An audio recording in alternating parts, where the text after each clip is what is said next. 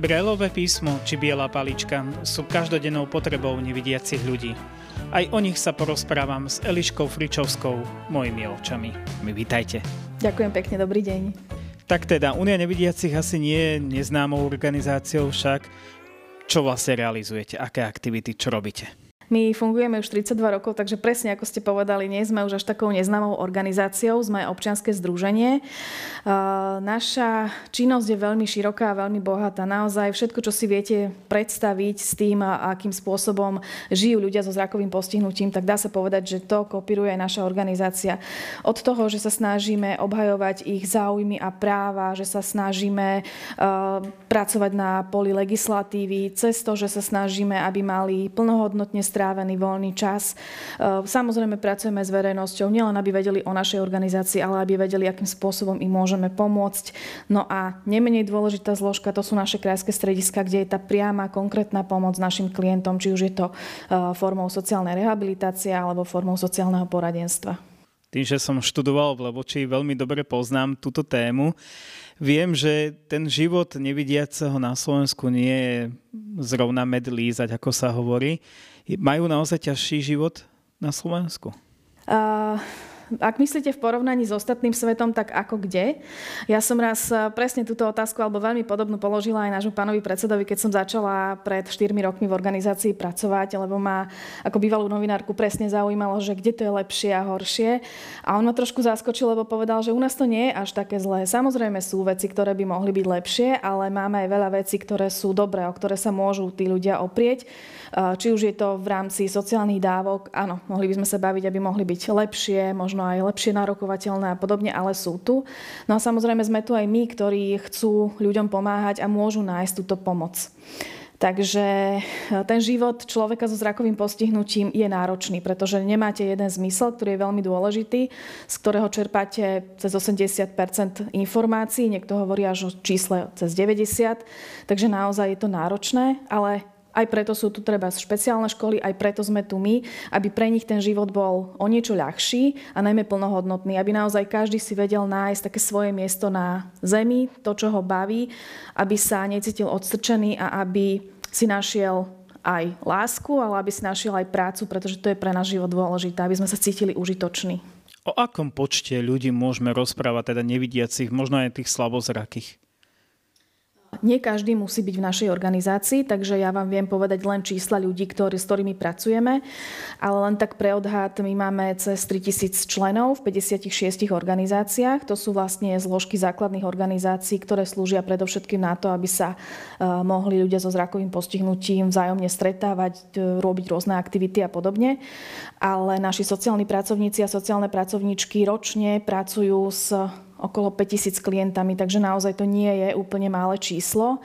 To definitívne číslo, ako to vyzerá na Slovensku, a my predpokladáme, že je asi aj vyššie, eh, by nám možno dala eh, elektronická zdravotná knižka, pretože tam by boli zaevidovaní naozaj všetci ľudia, ktorí majú zrakové postihnutie alebo nejaký zrakový problém a tam by bolo to definitívne číslo. Čiže technika by vám v tomto prípade veľmi pomohla. Určite áno sú naozaj nevidiaci takí, že chcú sa zapájať do organizácie, alebo radšej budú si v úvodzovkách trpieť doma a nejak tak sa prispôsobovať životu? Ja si myslím, že aj to bol cieľ, aby vznikla naša organizácia, aby sa treba ešte v tom roku 90 odčlenila od tej spoločnej organizácie ľudí so zdravotným postihnutím, pretože keď je takto zjednotená alebo takto centralizovaná na to jedno postihnutie, tak naozaj dáva príležitosť vnímať si naozaj tie konkrétne problémy, ktoré tých ľudí trápia.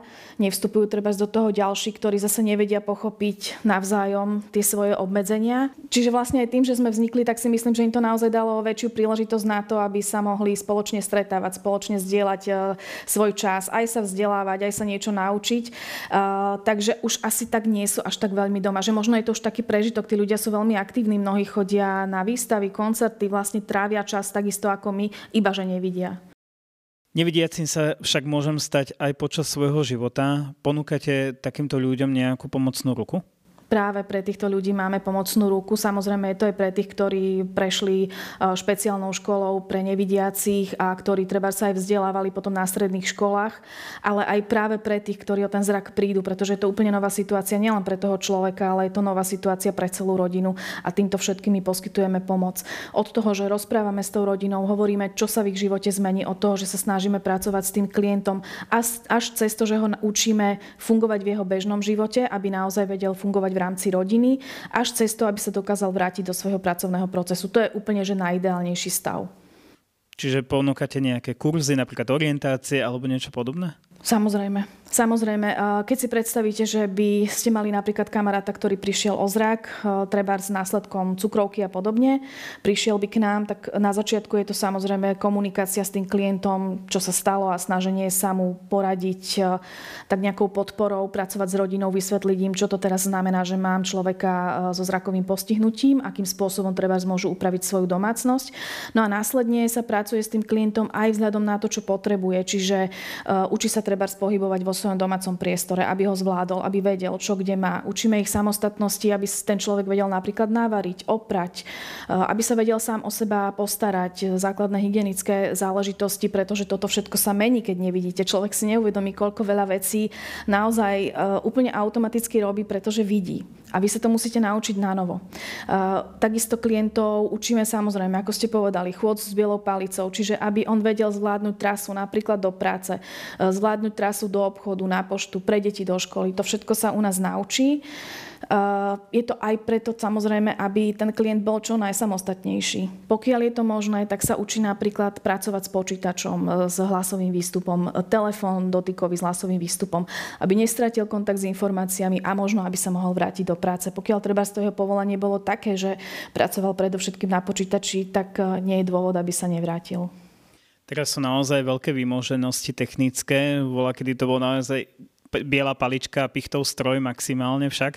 Teraz sa dá veľa, veľa veci uľahčiť prostredníctvom elektroniky. Čo je také možno najzaujímavejšie teraz v tejto modernej dobe? A viete čo, v poslednej dobe, čo mňa veľmi zaujalo, tak to je práve to, že pichtov stroj sa e, dokázali niektorí e, veľmi šikovní ľudia dostať aj do mobilu, takže niektorí e, naši klienti, pre ktorých je ten pichťák naozaj taký veľmi dobrý v komunikácii, pretože tie aplikácie zase ten telefón spomalujú, takže keď si chcú napísať nejaké poznámky napríklad v telefóne, eh, tak sa vedia vlastne takým malým zariadením dostať, kde majú vlastne brajlovskú abecedu a vedia si to pekne napísať, ale aj aplikácia, kde vedia fungovať aj priamo v mobilnom telefóne, eh, ako by písali na pichtovom stroji, čiže to je pre nich podľa mňa veľmi fajn, že tie poznámky si uložia, predovšetkým si ich vedia updateovať, ak potrebujú ešte nejakú úpravu.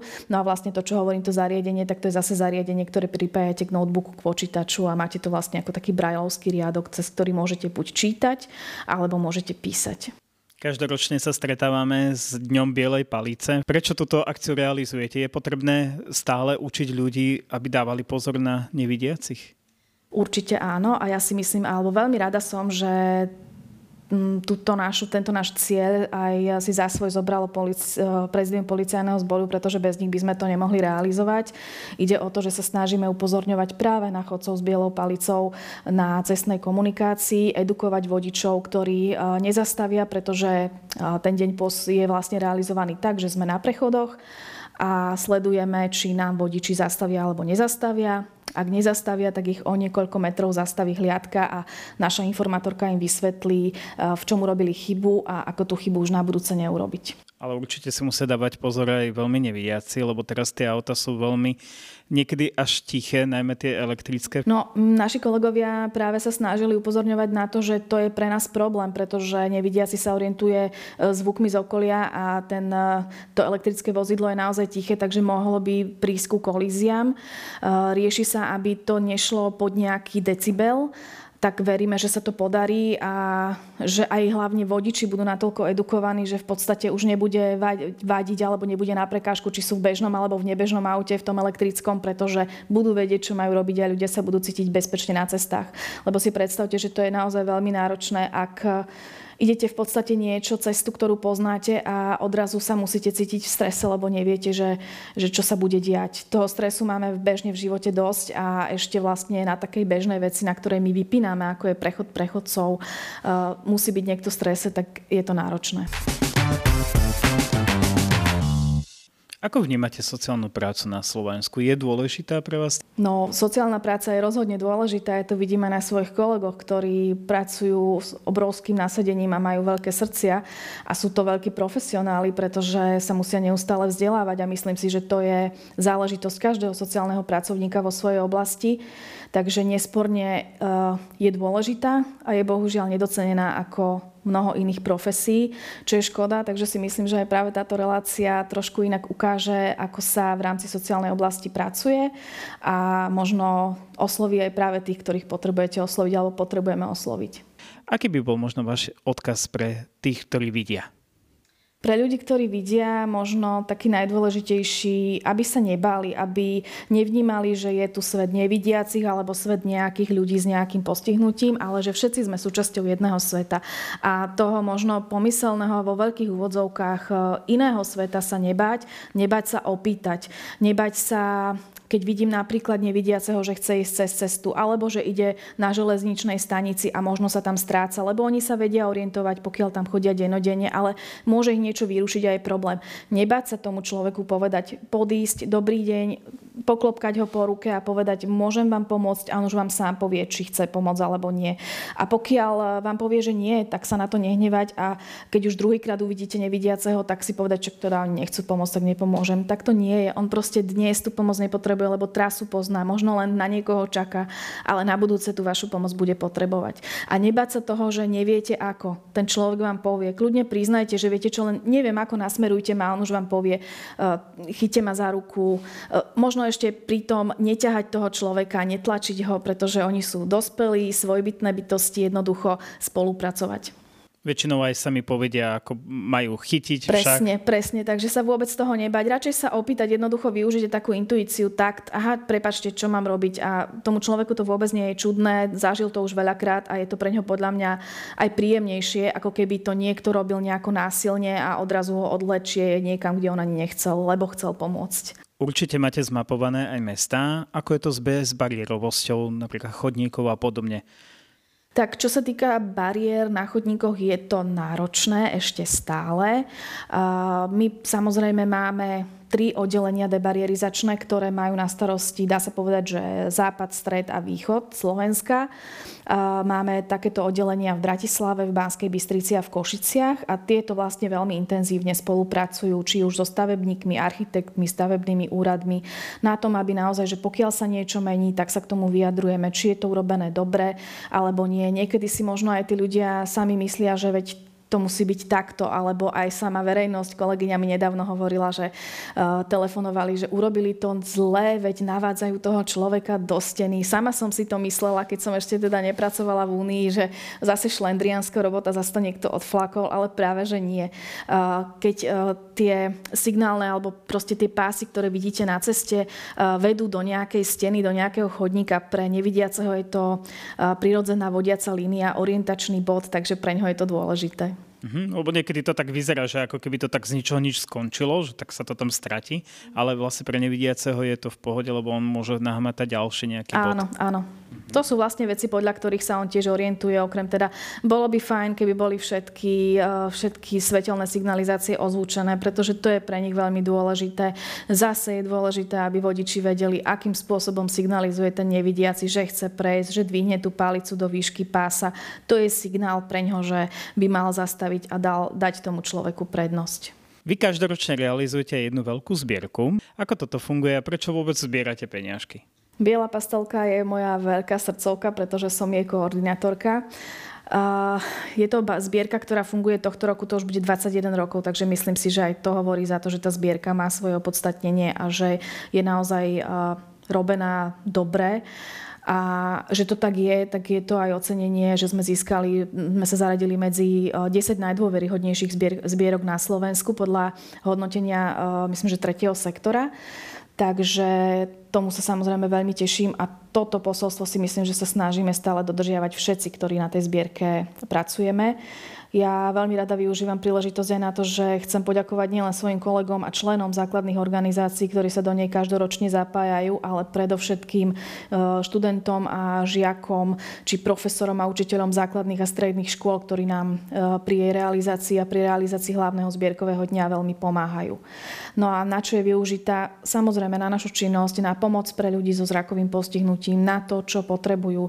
Či už si predstavíte, že je to obhajoba ich práv, alebo aj práve sociálna rehabilitácia, sociálne poradenstvo na to, aby sa tí ľudia mohli veľmi jednoducho povedané, aby sa mohli opäť vrátiť do života a tešiť sa z neho a žiť plnohodnotný život. Ako naplňate práve plnohodnotný život práve tým nevidiacim? Čo im poskytujete? Alebo im radíte? Je to pomerne široké, aj naozaj tie naše sociálne služby sú veľmi široké. Je to od toho, že sa snažíme tým klientom e, realizovať sociálne poradenstvo, čo je v podstate široké poradenstvo od toho, aby sa ten klient s tou situáciou vyrovnal, e, cez to, že mu pomáhame s poradenstvom v rámci zamestnávania, či už je to so spísaním životopisu, e, vysvetlenie toho, akým spôsobom ten ten klient eh, by mal byť prezentovaný na, na životopise z práca s rodinou, aby rodina vedela pochopiť, čo znamená, keď má človek nejaké zrakové obmedzenie, či už nevidí alebo je slabozraký. Potom je to široká paleta sociálnej rehabilitácie, to je, ako sme spomínali, nácvik chôdze s bielou palicou, ehm, sebaobsluha, čiže naučenie klienta variť, starať sa o domácnosť, starať sa samo o seba, aby bol čo najmenej závislý na ostatných. Takisto je to vlastne nácvik práce s technicky náročnými pomôckami, čo je, ako sme hovorili, práve práca s počítačom, s telefónom, jeho vlastne také nejaké celkové široké zapracovanie sa do života. Brajlové písmo má už nejakú tú históriu, však zmenilo sa za tie roky nejakým spôsobom, alebo je to stále ten istý typ ono je to veľmi živý organizmus, pretože sa objavili nové znaky, objavili sa nové, čo je len znak eura, hej, ten predtým nebol, takže bolo treba ho nejakým spôsobom zapracovať. A to máte v rôznych oblastiach života, takže samozrejme na tom sa pracuje a my sa veľmi tešíme, že vlastne pri e, knižnici v Levoči vznikla aj autorita pre Brajlovo písmo, slovenská autorita pre Brajlovo písmo, pretože e, práve e, Michal Tkáčik má na starosti toto všetko mapovať a pomáhať, aby sa to dokázalo do toho slovenského brajlového písma všetko zapracovať. A my tam máme samozrejme v eh, tom týme pracovnom tiež človeka, nášho kolega, kolegu z Košic Janka Podolinského, ktorý brajla ovláda výborne a ktorý je, myslím si, že tiež výborným členom na to, aby, aby to brajlovo písmo žilo. Je niečo také, čo vlastne sa rozpráva o nevidiacich a nie je to úplne pravdou? Tých mýtov je niekoľko. Sama som s jedným do organizácie vstupovala, lebo tiež som si myslela, že každý nevidiaci musí mať vodiaceho psa. Takže tak to nie je. Mám kolegynku, ktorá sa psov bojí, takže pre ňu nevidiaci pes nie je ten správny parťák. Ďalšia je tak aktívna, že proste nebola si úplne istá, že by mohla byť e, práve dobrým sparým partnerom pre toho svojho vodiaceho psa. Myslím si, že mýty bohužiaľ sú ešte aj v tom a my sa snažíme, aby sme ich odstraňovali aj práve edukáciou tých klientov, práve zo strany zamestnávateľov, ktorí majú trošku obavy zamestnať človeka so zrakovým postihnutím. Stále majú obavy, že na tom počítači nezvládnu to, čo vidiaci a práve, že ja si myslím, že niekedy sú to efektívnejší zamestnanci ako vidiaci. Možno je to aj práve s tým, že ešte stále nie úplne máme odvahu s ľuďmi s akoukoľvek inakosťou komunikovať. Niekedy sú mýty aj to, že si každý myslí, že ten človek má pred sebou úplnú čierno-čiernu tmu a nie úplne tak to musí byť.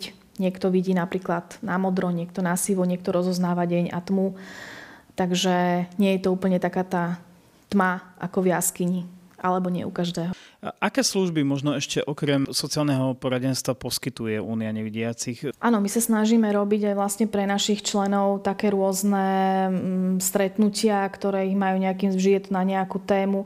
Mávali sme aj e, také počítačové stretnutia pre mladých ľudí, potom také rôzne stretnutia pre mladých, kde sa vlastne učili čokoľvek, čo by ich mohlo zaujímať od seba prezentácie, cez nejaké seba poznanie a podobne. Mali sme napríklad aj, to robili vlastne kolegovia zo základnej organizácie organizácie a myslím, že v Čatci a tí urobili vlastne stretnutie pre rodičov detí so zrakovým postihnutím a to bolo výborné, pretože tam mali vlastne hovorili aj o inklúzii, hovorili o začlenení detí do bežnej školy, hovorili o výhodách i nevýhodách, mali tam aj učiteľov zo špeciálnej školy, mali tam aj učiteľku, ktorá mala začlenené dieťa, takže rodič sa mohol naozaj informovane rozhodnúť, čomu by dal prednosť. Takže myslím si, že aj toto sú veľmi dobré veci, ktoré vieme zrealizovať. Ja vám veľmi pekne ďakujem, že ste prijali pozvanie do relácie, porozprávali niečo o nevidiacich a slabozrakých a prajem veľa, veľa úspechov. Ďakujeme veľmi pekne.